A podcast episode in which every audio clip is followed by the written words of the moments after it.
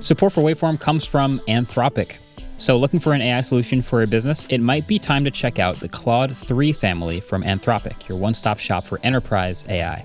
So whether you're powering a customer chat experience or doing complex R&D or need advanced analysis, Anthropic can help provide you with frontier intelligence. So if you're looking for speed, power, or anything in between, the Claude 3 family offers AI models for a variety of tasks and budgets. Join the thousands of enterprises who use Anthropic to navigate this new frontier. Visit anthropic.com slash Claude, C-L-A-U-D-E, today.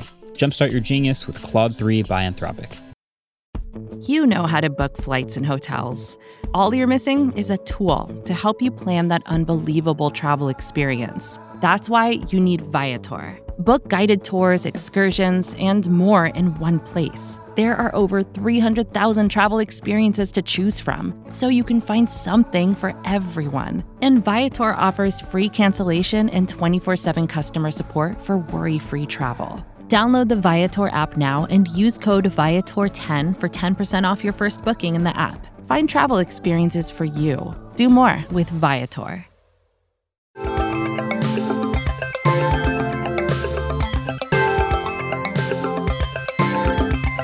Hey, what's up, everybody? Welcome back to another episode of the Waveform Podcast. We're your hosts. I'm Marques. And I'm Andrew. And today we've got a couple pretty new pieces of tech to talk about, but we're going to start off with some uh, random Tesla autopilot subscription chat because we wanted to go over like the, the, logistics of it and what we think of it. But also, yeah. we got some new Pixel 6 info, mm-hmm. as much info as we could possibly get about a phone that's technically not been announced yet. It's kind of a weird announcement. Yeah, they did a strategy. Kind of strange. Very strange. But we got Tensor, and we're going to talk with David about that new silicon strategy from Google. But first, Andrew, break down this Tesla autopilot subscription price thing. Okay, we we wanted to talk about this last week, but I forgot to put it in the doc, so uh, we'll talk about it this week. We're about a week late on this, but um, I'm gonna break it down, and you're gonna, since you're the Tesla owner, if I'm kind of miss miss saying anything, just sure. just correct me when it's okay. possible. But um, I think it's safe to say that for a very long time, people have been uh, asking for a subscription service for full self driving. Mm-hmm. Um,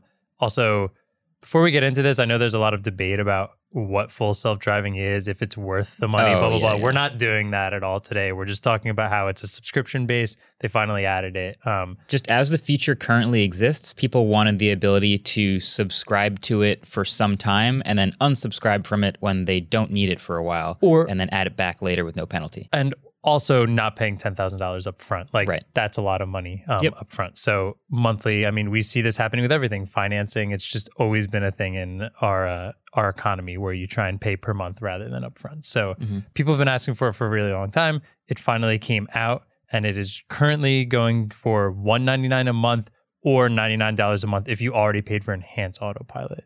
So I guess that's my first question really quick is Okay. You can have a basic base model with nothing. Uh-huh. You can have enhanced autopilot, and then there's full self driving. Yeah. Correct.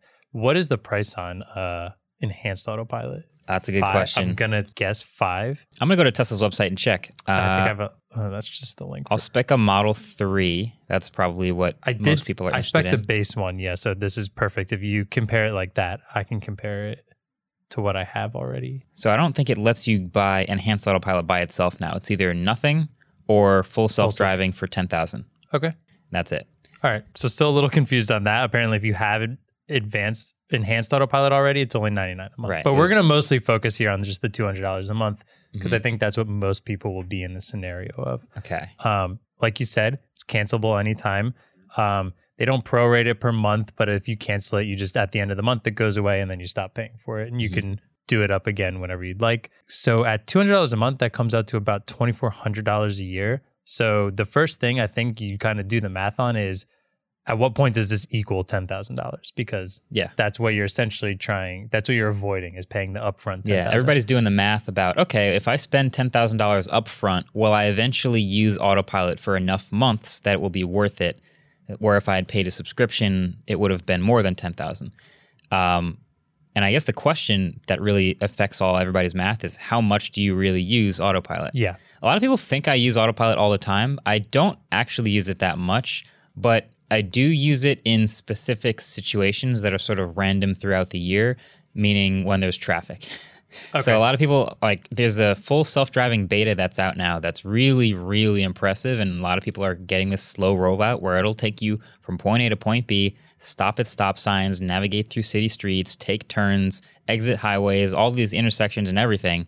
And it's super cool and I'll try it for the beta but I generally actually enjoy driving. I yeah. don't know. I'm some weird sicko that actually likes holding the steering How wheel. dare you? so I, I actually the steering like what? The steering yoke, the steering okay, wheel, okay. whatever. Just checking. Just... But I actually enjoy driving. So I don't, for the most part, use autopilot. But the one part of driving that is annoying, no matter what kind of car you're in, mm-hmm. is like stop and go traffic yeah. or like slowly rolling through the Lincoln Tunnel at eight miles an hour, where it's like not really driving anymore. You're just kind of sitting and waiting to get through it. At that point, I'll turn on autopilot, which really isn't all that different from any other car's cruise control. just yeah. holding you in the lane, moving you forward when traffic moves. Fine. Is that to me worth $200 a month or 10 grand up front? Uh, to me, part of the the Tesla experience is having the tech to be able to do that. Yeah. So I'm going to say yes for me because there is enough traffic around this part of the country uh-huh. that it happens all the time. But I'm not somebody who's like literally always using autopilot all the time with tons of miles. So here's the thing though. It, uh, you say you're not using it all the time, but it's easy to say you use it once a month, right? Yes. So yeah. like in terms of being like canceling it when you don't really need it and grabbing it again when you do need it, that's yeah. not like really an option. You're probably I would say for this you're either doing it all the time or maybe you're doing like a trial run of it for yeah. a month or two. Yeah. Um, uh, so I feel that's that's it's cool that you can cancel it whenever. I don't see a lot of people canceling it, bringing it back, canceling it, bringing it back. Um, yeah, there might be some super niche opportunities there when that happens, but I think it's smart for Tesla because there's going to be a lot of people who don't pay the ten thousand up front, thinking they won't use it that much, and then one day they'll try it. Mm-hmm. And a certain percent of those people will like it so much that they convert into paying every month for it and so that'll it'll end up making Tesla money from people who weren't going to try autopilot at all ever, which yeah. is pretty good for them. But there's also a group of people who were going to pay for autopilot, but have done the math on how many months they think they're going to need it and use it, and they're going to give Tesla less money. I'm sure Tesla's done the math and landed on this price and figured this is good. But yeah, I think the the overall like mission of getting more people used to autopilot in air quotes, I'm doing yeah. air quotes for mm-hmm. audio listeners. Uh, I think that sort of helps it. I think um, the biggest issue I see with it is, and I know Tesla has to think this as well, but it, it over four years you are now paying. That's when you equal about ten thousand dollars. Four so years, okay. Four years. I would argue most people keep their cars for longer than four years, especially mm-hmm. if we go into like I financed a Model Three here just to take a get a guess of it. So I did five thousand down for sixty months. I think that's that's what I did for my last car. I think that's pretty pretty Five typical years. if you're financing a car. Um, so at the Model 3 starts at 40k and you put 5k down for 60 months, you're paying 642 a month. So the $200 is like a 20% increase on that. Yeah. Um, you got to really want autopilot. Yeah, you got to really want it and you're also doing it for 60 months. So if that's $12,000 if you do full self-driving the entire time. Mm-hmm. So you're now paying 2 grand more than just paying for 10 up front. Yeah, I'm just trying to think maybe there's some customers that are like I'm going to do a road trip in June of this one year. I don't really use autopilot that much, but you know what? For my cross country road trip in my car, I'm going to buy autopilot for that month. And so they'll just pay the 200 bucks to have it for that month and then Cancel stop it and, and then, then- it'll go away and they don't use it that much.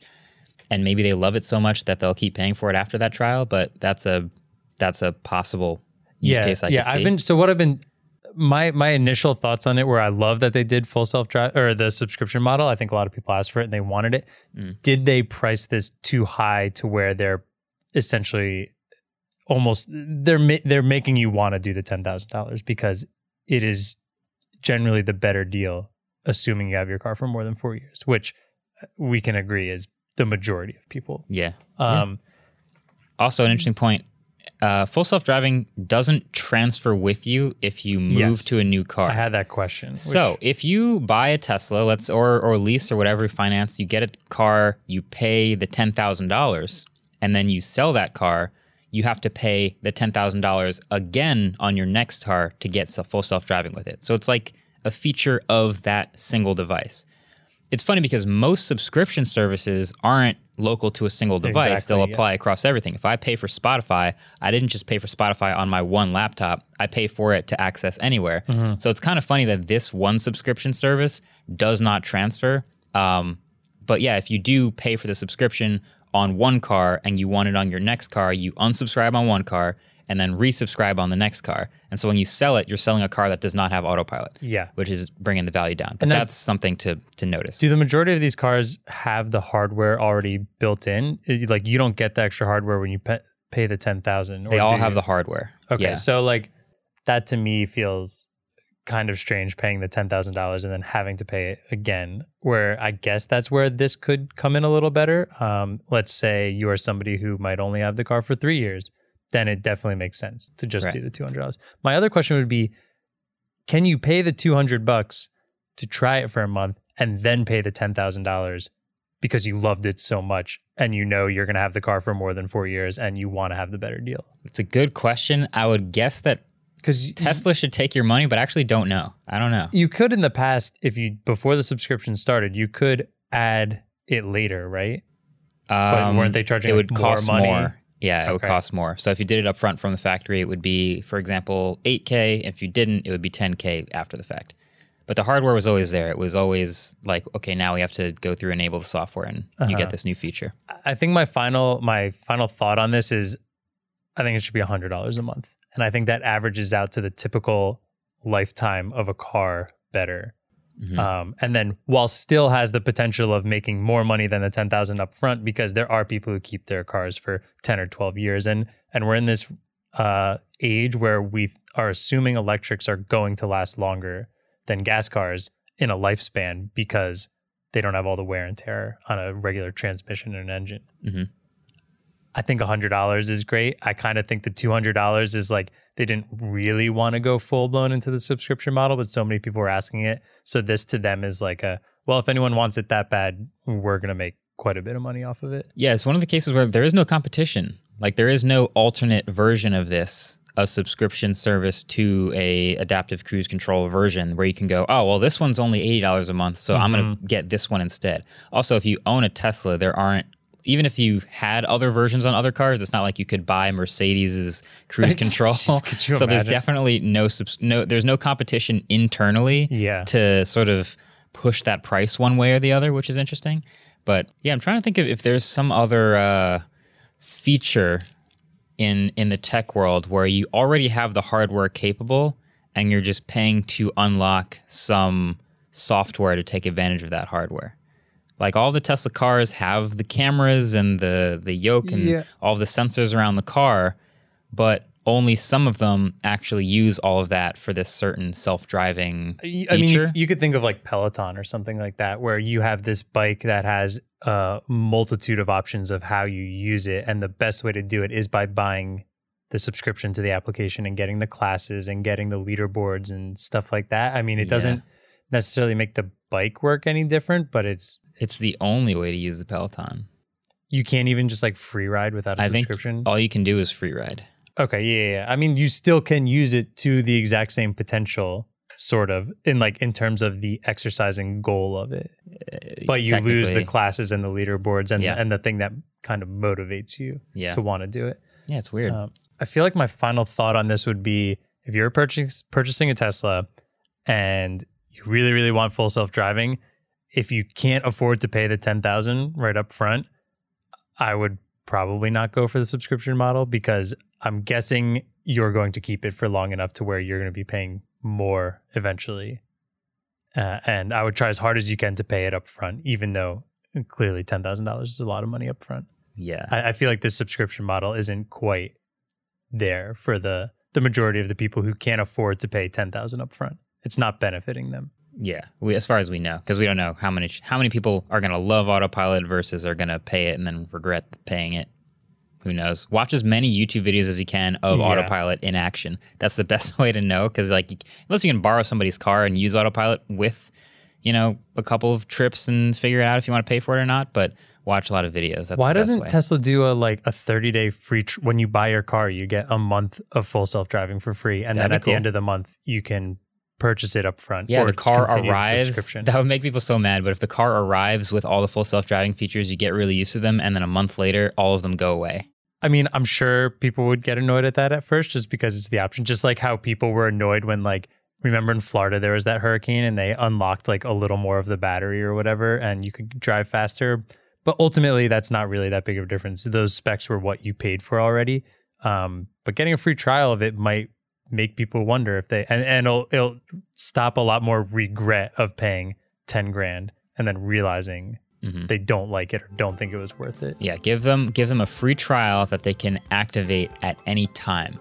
Oh, so you're being way more lenient. They don't start with yeah. it, but at a certain point, you'll go. You know what? I want to try it. Then, as soon as you try it, that's your free month, and then after that, you'll have to pay. That's how I would structure it if I was running the program. That's the that's a nice way of doing it. Yeah. All right. Well, let's take a quick break. We're gonna come back. We're gonna have David on, and we're gonna talk all about the new Pixel 6, what we know, and what we think we know, and all about Tensor. Be right back.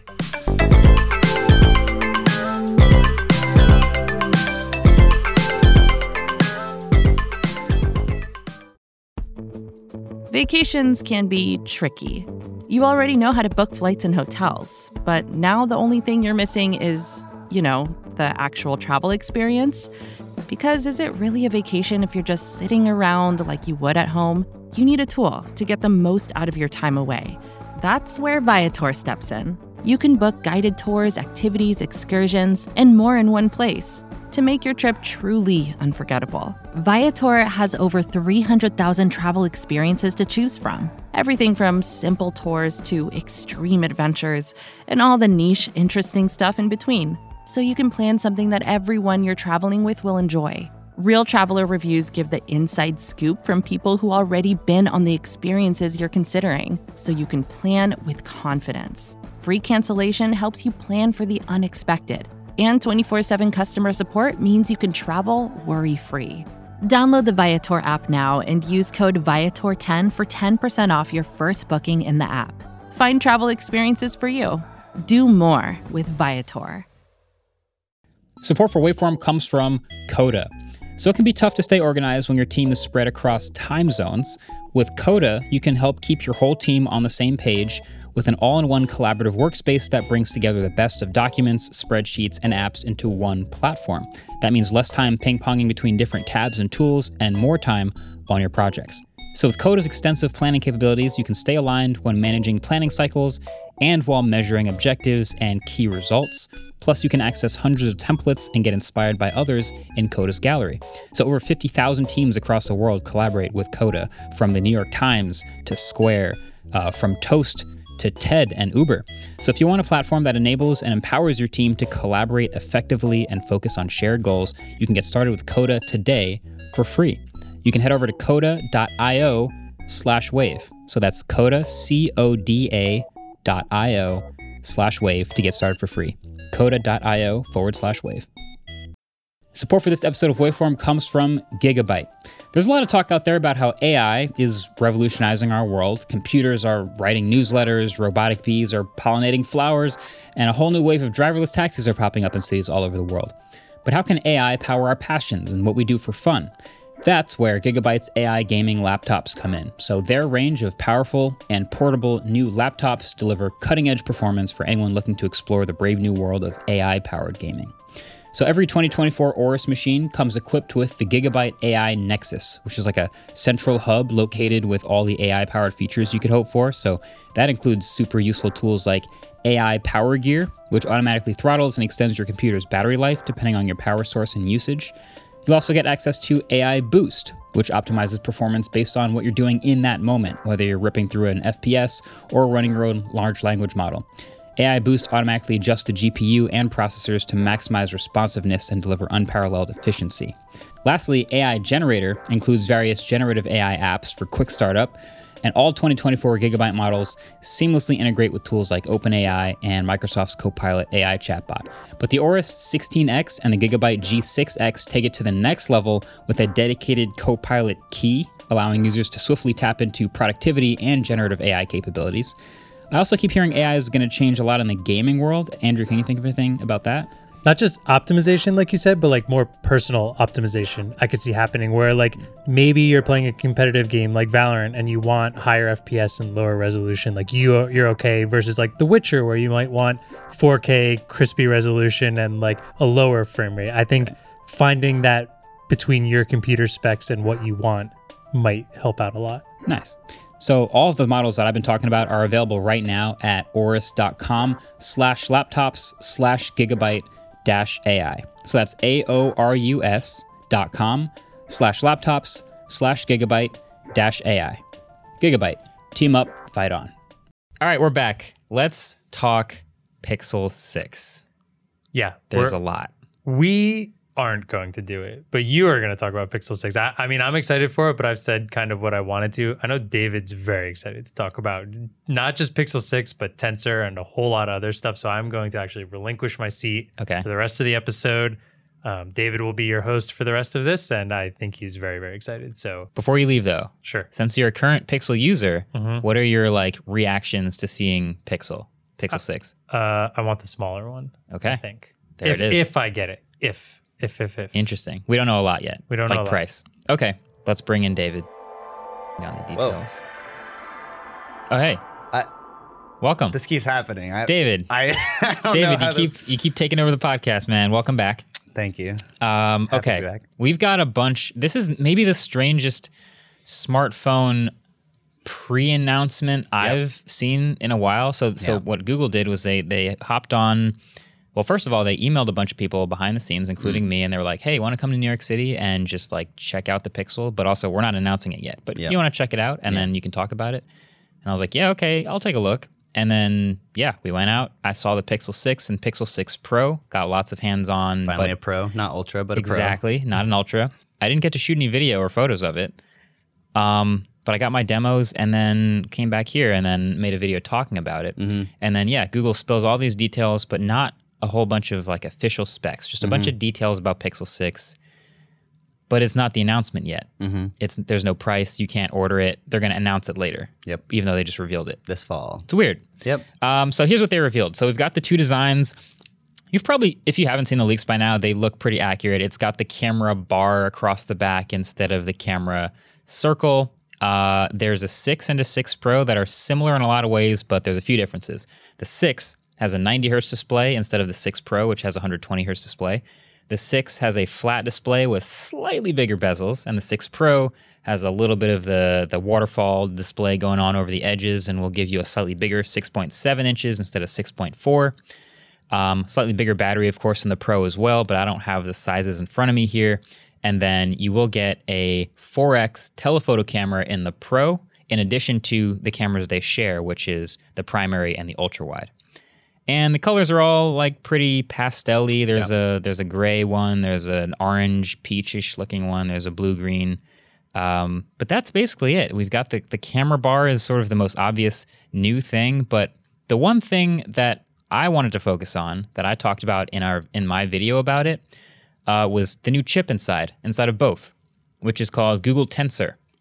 So yeah. Uh, we have a lot of thoughts on Tensor Many and maybe thoughts. its implications. And I made the video. Of course, you can check that out already. Um, but how would you how would you describe what Tensor is? Because it was rumored for a while. Yeah. Okay. Um, I I'm I'm a little mixed on the naming. I don't think the naming is going to matter that much for a lot of people. Like I don't think regular people are like, oh, Apple A14. I want to buy it because of the A14. Yeah. I, I do actually think the name is is probably good. Um, for people that don't know, Google also makes a machine learning or deep learning library mm-hmm. called TensorFlow. Yep. Right. And a tensor is basically it's basically just like a higher order vector.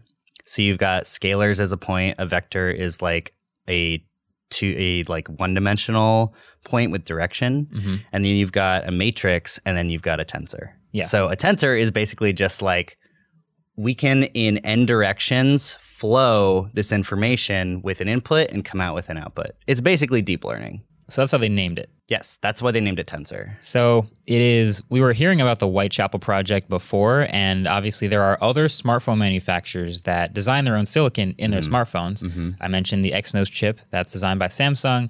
Um, uh, Kirin or Kirin. I always Kirin. okay. Kirin chips from Huawei. I, people always correct me when I say it wrong. Yeah. Uh, and obviously Apple with their A14. So Yeah. yeah, the Tensor chip will now be in pixels. Yeah. makes it competitive in its own unique way, but also allows them to focus on dedicating certain parts of the chip to certain things. Yep. And this is a lot of what they were telling me. They they gave me some demos on photography. Computational photography is a big deal. Mm-hmm. They're doing something new now where if they take a photo of a human and the face is blurry, they're also now taking some really, really fast shutter speed shots on the ultra wide that they can merge in to get a clear face on an otherwise blurry Mm-hmm. Yeah. subject. Yeah. Pretty cool stuff. Um, also, computational photography inside video Yeah. is something they showed me, and they gave me a quick demo of basically like an HDR shot right into the sun Yeah. against Pixel 5 and iPhone 12. And of course, it's doing all its pixel magic. So, I'm- Yeah. um, you know, that was tailored by them. And of course, we'll have to test that for ourselves, but Mm-hmm. that's pretty cool.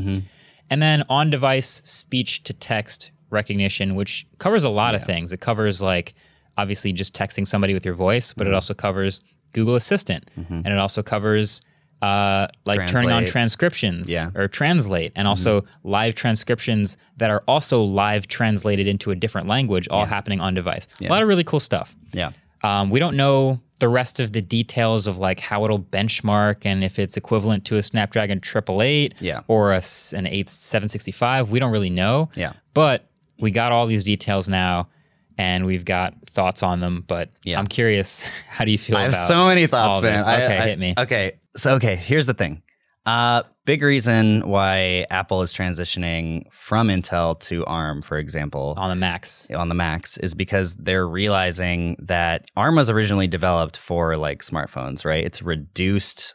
It's like a reduced architecture that was originally like, let's save as much power as we can, and then over the years, because smartphones are like one of the most replaced products of all time, they were able to iterate it on it more than mm-hmm. like any other thing, right? So ARM just became better and better and better. Apple realized like, oh, these are now basically faster than the traditional processors. Yeah. This is a similar transition. It's also ARM, of Mhm. course, you know, because Qualcomm uses ARM architectures Right. and then it basically like tweaks it to its own specifications. Mhm.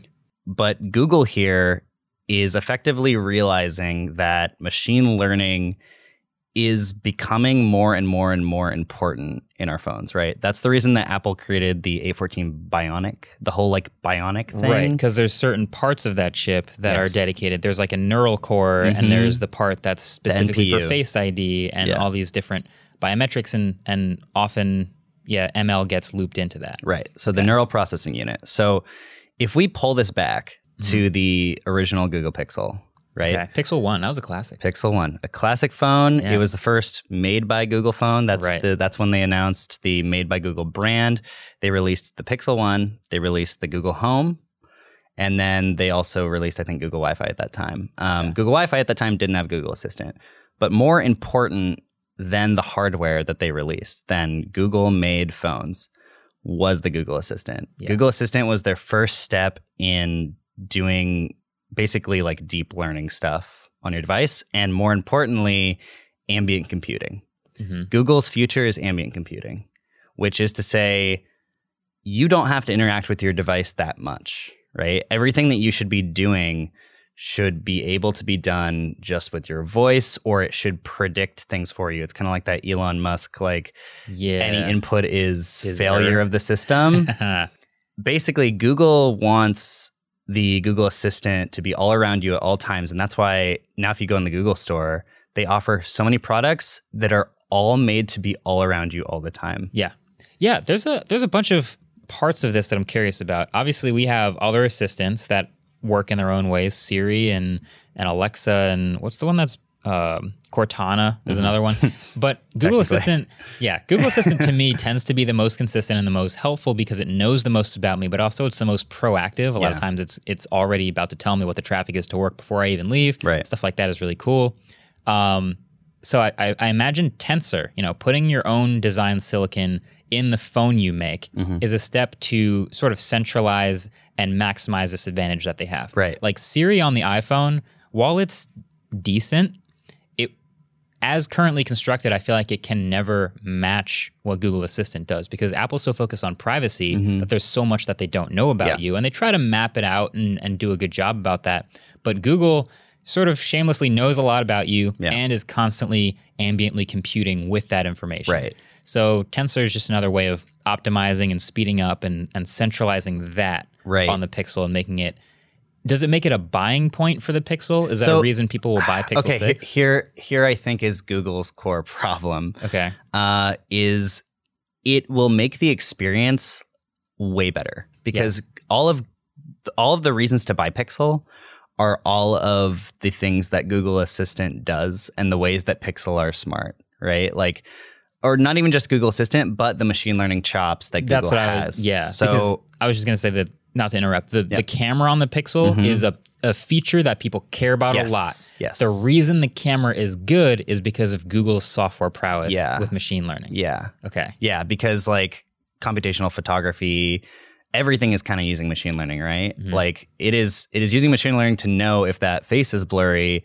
It'll always take another photo with the wide camera and then it uses machine learning to clear up, you know, it'll crop in with the wide camera, clear up that area with machine learning and then make the face not blurry. It's crazy. Um, but they have this like whole ambient computing push where they don't want you to have to interact with your devices that often. And when I reviewed the like Pixel 4a and the Pixel 5, I basically was like, well, it's okay that these phones are like not pro phones in a way because they make you not need to touch them as often. You've got things like now playing on your phone, so you glance at your phone when you're in a coffee shop and you already know the song that's playing. It's one of my favorite features. You've yeah, yeah you've got um, hold for me, so if you're making a call, it can like hold for you. You you've got call screening, so you don't have to really touch your phone that much. Like mm-hmm. Google's whole thing.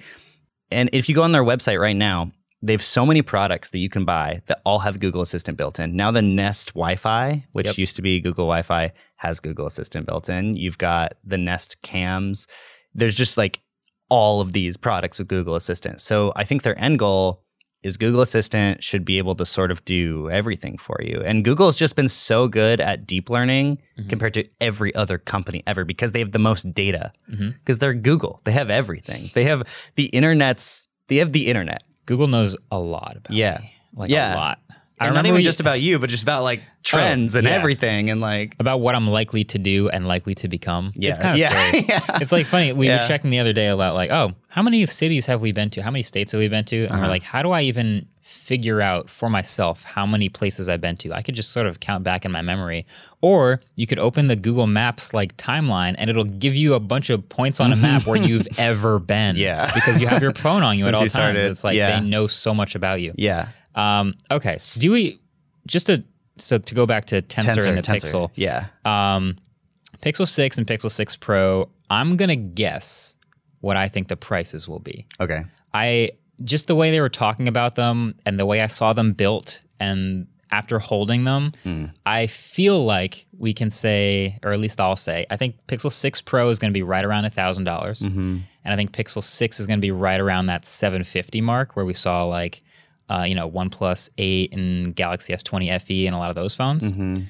which is, you know, it's it's expensive, but it's competitive-ish in that way. Yeah. Uh, do you think this brings Pixel to like the finally competitive flagship landscape that we've been hoping for? Or is it going to take more than just Tensor so, nice Yeah, this is the problem is like Google is so focused on making the experience for you amazing. Um, and seamless. Their whole thing is ambient computing, which means that you shouldn't have to worry about things. Things should just happen for you. And the experience that they offer on Pixel with things like their deep learning algorithms is so amazing. Unfortunately, from a marketing perspective, it's really hard to market that. Like you can say like Pixel is delightful. A lot of people will call Pixels delightful, helpful. but unless helpful, like Google uses that term all the time. But yeah. unless you have like a headline feature like the camera, right? Everybody mm-hmm. uses the camera. Everyone knows Pixel cameras are great. So I really hope that they're really pushing how much better these cameras are now, especially since they're finally putting new um, they're putting new uh, new hardware hardware in it. Oh yeah, thank goodness. I'm because, excited for that. By oh, the way, very. yeah, Yeah. yeah. They, that's a good point. Like if they had like a, a really catchy, maybe not just slogan, but like an entire campaign, because Yeah. they've they've flirted with this. They've talked about like how I I don't know if exactly the way they phrase it, but how like Google works for you, Yeah. or like let Google Let Google do it. do it for you. That's yeah, a whole something campaign. like that. Yeah. Let Google and it's it. like it makes sense to me because I know what they mean, but I just I just don't see it clicking Yeah. with a lot of people. You know what's funny though is they they actually they had their earnings call recently and they told the investors, by the way, we're going to be spending a lot more money than usual near the second half of the year for the holiday season, which means they're going to market the crap out of Pixel 6 and Pixel 6 Pro. I'm very interested. I think they really really want to get past that like single digit like penetration number in the US market share. Mhm. Um, but yeah, when I say that's a similar tr- that Tensor is a similar transition as from like x86 to ARM, it's because like companies like Qualcomm have upped the amount of machine learning cores that they're dedicating in their chips. Like Qualcomm is doing a good job of like scaling that up more and more, but I think Google is realizing sort of like single core CPU performance and multi core CPU performance are fine. But we've kind of gotten to this point where the chips are fast enough that you don't really notice slowdowns. So let's go over here and just like put a ton of resources into the thing that isn't quite there yet for everybody, Yeah. right? Like just allowing your phone to seamlessly do all the deep learning stuff as seamless as possible. Mhm. And then Tensor is like like you said in your video, Tensor's so important because you can scale it up to bigger hardware. You can scale it down for things like watches. And then Google also cuts out the middleman. They can make it cheaper. And so I'm when you say the when you did the pricing guess, I'm a little mixed. I'm like they they've gone through this, right? They've done the premium Pixel Mhm. where they charge a thousand bucks. They've done the cheap Pixel where they charged uh seven hundred. Three forty nine for the A series. I mean, for the A series. So that's the baseline. For the A series. Okay. But then if we're talking about like Pixel 5, Yeah. that was what? seven ninety nine. 799? At launch? Was that 699 or 799 I think it launched at seven seven ninety nine and then obviously dropped. I have a feeling they're going to try to make it 899 for the Pro mm, okay. and 699 for the non-Pro because I think a $250 delta is kind of a lot for people, especially since the only thing you're losing, you're only losing a couple things on the smaller one. Yeah, that is true. Like when you think about putting those phones next to each other in the store, one of them is going to be slightly smaller. One of them is going to have an extra camera that a lot of people don't really know what to make of. Like, oh, you know, the, the iPhone Pro has an extra camera, but as far as I can tell, people aren't buying it for that. Yeah. Um, it'll have a little bit of a bigger screen, and that's kind of it. Same exact chip, same exact software. Mm-hmm. And a lot of people haven't noticed the difference between 90 and 120 hertz, so that's not a differentiator either. Yeah. For the Pro name, you know, I feel like I think they're anytime you see writing that. yeah, anytime you see pro in a name, you immediately go, "Oh, okay, this going better to cost more." Yeah, it's Yeah. the better one, obviously, but like, what are the real features? But Mm-hmm. yeah, this this phone isn't going to really have that many different features Right. versus the regular Pixel Six. So you're right; it probably can't be that different in price Yeah. from each other. Yeah. Um, the other thing, I, I, I really like the comparison with uh, the Mac transition, but not just because it's going from x86 to to ARM, Mm-hmm. but I think because they're going from not having control over what new the chip designs will look like with Intel versus having exact control over everything they want to prioritize Yeah. and design for in every new generation of the chip. Yeah. And that's what I see when Google's going to Qualcomm and like crossing their fingers for a chip that has more ML core and more stuff that focuses on the stuff they they care about. Yeah. But they don't have that level of control. So Yeah. they can take all of the control into their hands. And I think I saw some people sort of speculating this will probably be in line with like a Snapdragon 765G. Like nobody really is going to notice the day-to-day difference in performance versus that and a triple eight or Yeah. whatever the next one is, 895 or whatever. And at first, I was like kind of bummed by that. I was like, wow, I was really hoping this would be a flagship. But the fact that we probably won't notice a performance difference and it will do better at those ML things Yeah. probably makes up for that for me. I So slightly disagree. okay. Because I because for the regular CPU and GPU cores, Mhm. there's no way that they're not just using the off the shelf ARM parts. Mhm. So I have a feeling that they're going to use probably the best of what ARM offers right now, which is basically what Qualcomm does, but just tweaks it. Mhm. But I think they're not going to be like optimizing CPU and GPU like Qualcomm will do. Okay. I think that's a, that's a big reason why they didn't talk about speed. Yeah, they were never going to tell tweet me. thread. Yeah, yeah, never. Yeah. uh, yeah. It's I'm cu- it's curious. I don't know enough about chip architecture to like really flesh out this theory about like okay, if you use more space on the die for ML, does that leave less space for normal computing tasks? But also, you're trying not to use those cores as much. Mm-hmm. I don't really know. That's just the way my brain looks at Tensor and like the things they can then they can focus on. But Yeah.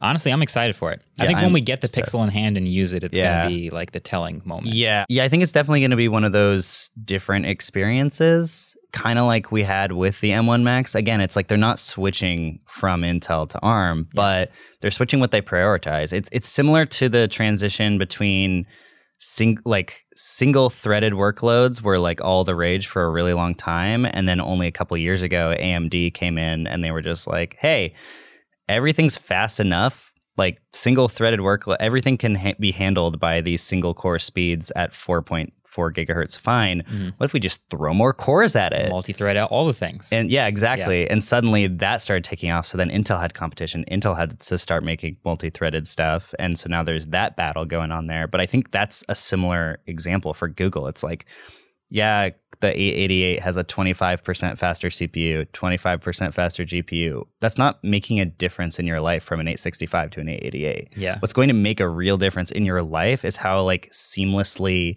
it can do all these ML tasks that you don't actually notice. And that's like the frustrating thing for I, that I feel frustrating for Google is that a good experience is when you don't notice the good things happening. That's so true. That is so true. Yeah, the the best tech fades into the background and doesn't impress you as Yeah. much as the flashiest tech. Yeah. Um, That's sad truth. yeah. Here's another. Here's a question. Uh, should Qualcomm be worried? And I ask this because I, you know, the obvious logic is okay. That's one more customer gone from buying Qualcomm chips, and if they set a good example for themselves, maybe there will be future that also drop. But also, when you look at like the like the Snapdragon versus the Exynos Samsung phones, the Exynos version is often worse. Yeah, quite which a- is quite often. which threw a wrench in my whole like optimization mindset because I'm like Samsung, you make you design the chip and it's worse than the off the shelf one. How is it? So, Yeah. uh, what do you think about this Qualcomm Well, situation? Qualcomm has a bazillion patents and they like pride themselves on making a ton of patents. If you go to their offices, like they have walls and walls and walls of patents. You know what patents do? They don't allow other people to use the technology that they've kind of figured out, right? Right. So they're kind of building this wall around themselves. I think they should be worried, but not necessarily because of Google, but because of the sheer number of companies that are starting to go full stack architecture.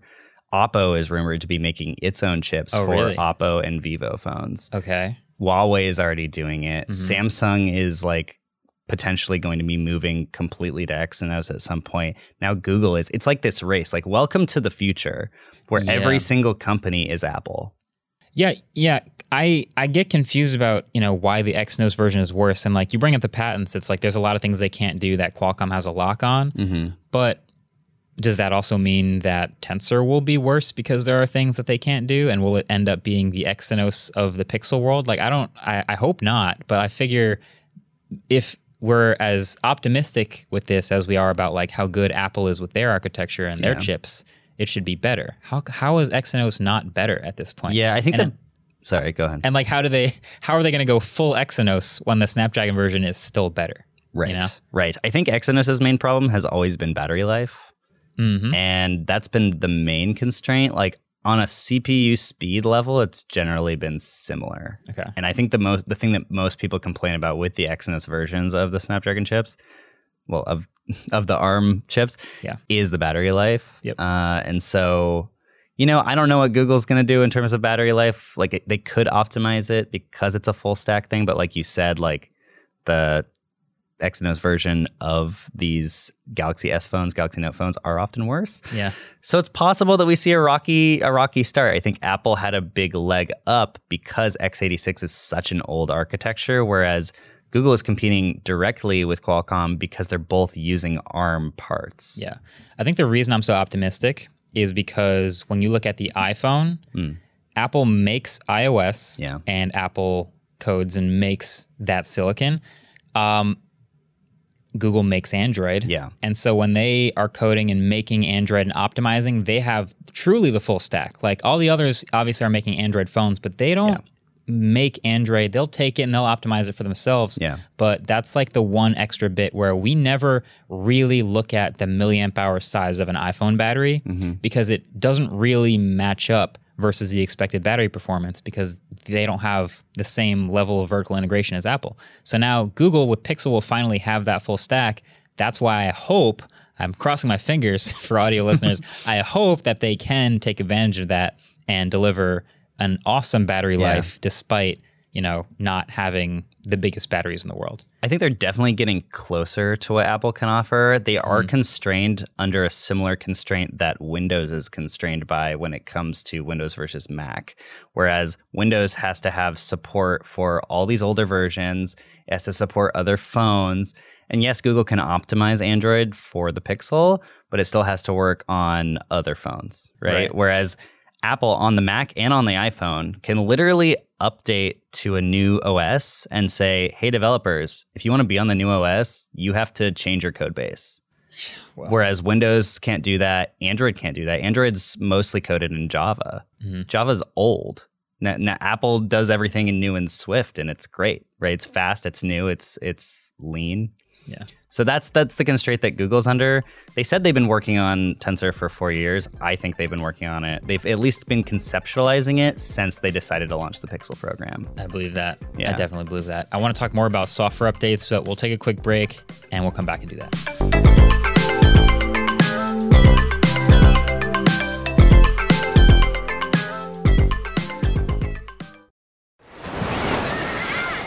Hear that? Believe it or not, summer is just around the corner. Luckily, Armor All, America's most trusted auto appearance brand, has what your car needs to get that perfect summer shine. Plus, now through May 31st, we'll give you $5 for every 20 you spend on Armor All products. That means car wash pods, protectant, tire shine, you name it. Find out how to get your $5 rebate at armorall.com. Armor All, less work, more clean. Terms apply. This episode is brought to you by Shopify. Forget the frustration of picking commerce platforms when you switch your business to Shopify, the global commerce platform that supercharges your selling wherever you sell. With Shopify, you'll harness the same intuitive features, trusted apps, and powerful analytics used by the world's leading brands. Sign up today for your $1 per month trial period at shopify.com slash tech, all lowercase. That's shopify.com slash tech. All right, we're back we want to talk about a, a couple other quick things with Pixel 6 because I still have uh, future hope. Mm. I am optimistic. Uh, the one hear. thing I wanted to talk about was software updates. So yeah. I mentioned this in the video, and this came from a lot of the ideas you were giving me. So when an Android phone manufacturer promises three years of software updates, mm-hmm. or a lot of times they'll say like three generations or whatever. Let's say three years. Yeah um, they are depending on like a couple different variables to be able to deliver those three years. Yeah. They obviously are going to keep getting updates from Android and they're going to keep coding and, and sending resources to changing that and making sure it works with their new device. Mm-hmm. And three years later, they stop putting in the effort and it just has that version forever. Mm-hmm. Um, with Pixel and Tensor and Google making Android, they are not just able to deliver possibly longer, but it feels like they're incentivized. Oh, absolutely. To do so. Yeah. Can you break that down? Yeah. So when you have a phone, when you buy a phone from, say, uh, I was going to say LG, but RIP. RIP. Uh, let's say LG, because I think they only ever promised like two years of software updates. Okay. Uh, basically, that's cons- the software updates are constrained by the chip maker Qualcomm because I didn't know this. Yeah, yeah. So they have to basically support that Android version on that phone for a certain number of time. Now, Qualcomm, the max amount of time they usually support, this uh, can be changed depending on their relationship with an ODM, but the max amount of time that they usually support Android updates for is about three years per device. And if you'll notice, the companies that make a big deal about like supporting your phone for longer, uh, Samsung, for example, offers four years of security updates. So there are three years of Android versions, four years of security updates. Sure. The reason they don't push more than three years of Android updates on their Exynos chips is because they want to have feature parity with all their phones. So they don't want there to be like confusion, right? There's been that issue before where like Samsung could have done something in the S20 with but only on the Exynos version, but they don't because Qualcomm didn't offer it. Ah, right. So they yes. need to have feature parity. Samsung, you've avoided the confusion. You're not confusing at all now. yeah. but with Google, now they can just be like, oh, well, we're going to support Android for as long as we can. And that is beneficial to them because they make way more fun. They make way more money on you after they sell you the phone based on like things like Google Assistant, things like search. Like they make all their money through ad services, basically. Yeah. And this is a huge reason why Apple has really opened up their ecosystem of monthly payment services like Apple Fitness Plus, Apple News Plus, Apple TV Plus. Yeah. Because they've this, saturated the market of iPhones like in the US. This is it was so it was so like obvious when I they they're basically coming it from the opposite direction. Like, okay, Google has wanted to just give get a phone in your hand so they can make money from you over and over because they sell ads, right? Um, Apple has made a lot of money from selling phones, but then a, a, while ago they didn't really make that much money on services. They'd get you the phone, they don't have that much data, they're not selling ads, they're not really making as much money as they could. Obviously, the App Store is huge, but when they started making all these services, they generated tons and tons of revenue per customer mm. per device. Mm-hmm. Everybody out there with an iPhone who pays 10 bucks a month for Apple Music, who pays for iCloud storage, who pays for Apple News and Apple TV is just giving Apple more and more money. Mm-hmm.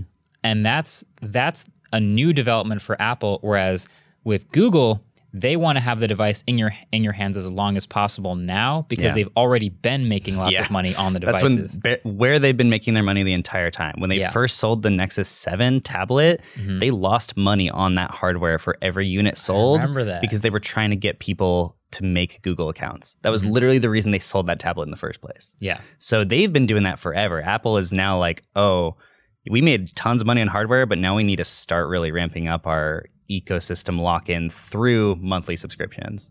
Apple used to make a ton of money on hardware. They still obviously do. When you see their iPhone sales, it's still a lot of their revenue.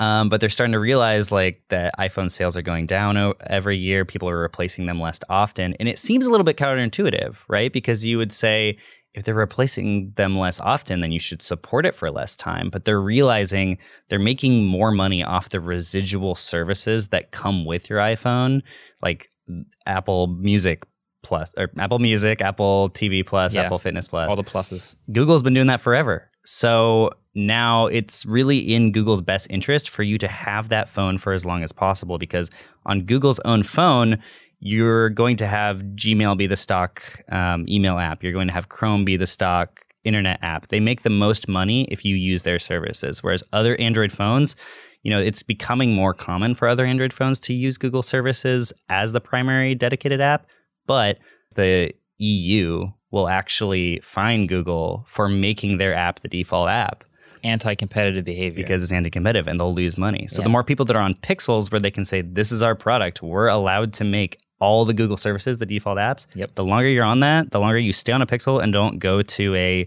Huawei phone or a Samsung phone where yeah. you might be using Samsung internet, the more money they're going to make. Yeah, this reminds me of a question I asked Satya Nadella, but it kind of would apply to Google as well. Google makes Android and it's open source and anybody can use Android and anyone can make a competitive Android phone, but Google has the biggest advantage theoretically to make the best Android phone. Yeah. And I'm so curious how that's going to pan out now that it seems like they're really they're really going to spend yeah. and they're really going to try and they're going to actually try to if they want market share, they can be competitive yeah. and they can actually push this phone. So I'm curious about that. One more thing. Yeah. Uh, Pixel's all about camera. Yeah. And I noticed that these phones all have new sensors, like mm. bigger sensors. There, I think they literally said in the blog post that these cameras are so big now that they don't fit in a normal camera bump. Yeah. Why we have a camera bar. yeah. So yeah, yeah, I I wonder if this is and this is just pure speculation, mm-hmm. but if this is going to take the leap that we are finally hoping for, where yeah. you know Pixel Two was like an incredible smartphone camera, and maybe the photos were a little blue, but they eventually improved that, and they had better glass in air quotes because. As we learned, it's plastic lenses yeah. in smartphones, but yeah. like they've had a really good camera for a while that didn't make huge leaps, and they're making a big hardware leap here. Mm.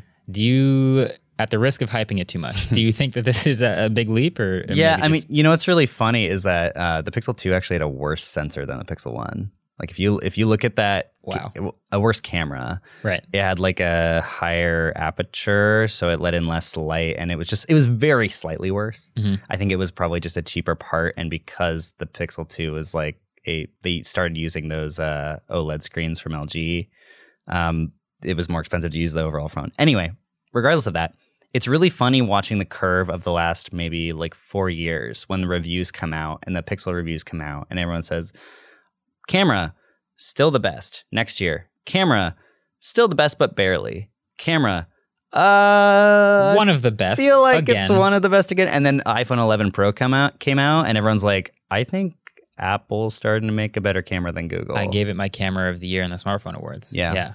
Yeah. This is uh the Pixel has always been or the camera, sorry, has been one of the reasons why I love the Pixel so much. Yeah. And it's one of the best cameras in any Android phone, not just as far as quality, but it's always been really fast Yeah. with instant shutter and all these new ML things to like re- remove blur. And it just seems like it's gonna be a great camera again. Uh, but I wonder, like, you know, we have huge, huge sensors in some other smartphone cameras, and they really don't do all that much more with it. Right. Like, if you'd compared, let's say, a Pixel 5 shot with that small sensor with like the Xiaomi Mi 11 Ultra with this gigantic, like almost one inch sensor, and you take the same shot on each, it's like, ah, sometimes I just prefer the Pixel photo. Like, it's, Yeah. it's very detailed. It doesn't have the big sensor look, but like, Pixel moving to a huge sensor now has me really curious. You bring up that big sensor look, and I think people are starting to notice that more over time because a bigger sensor look will make things look more lifelike.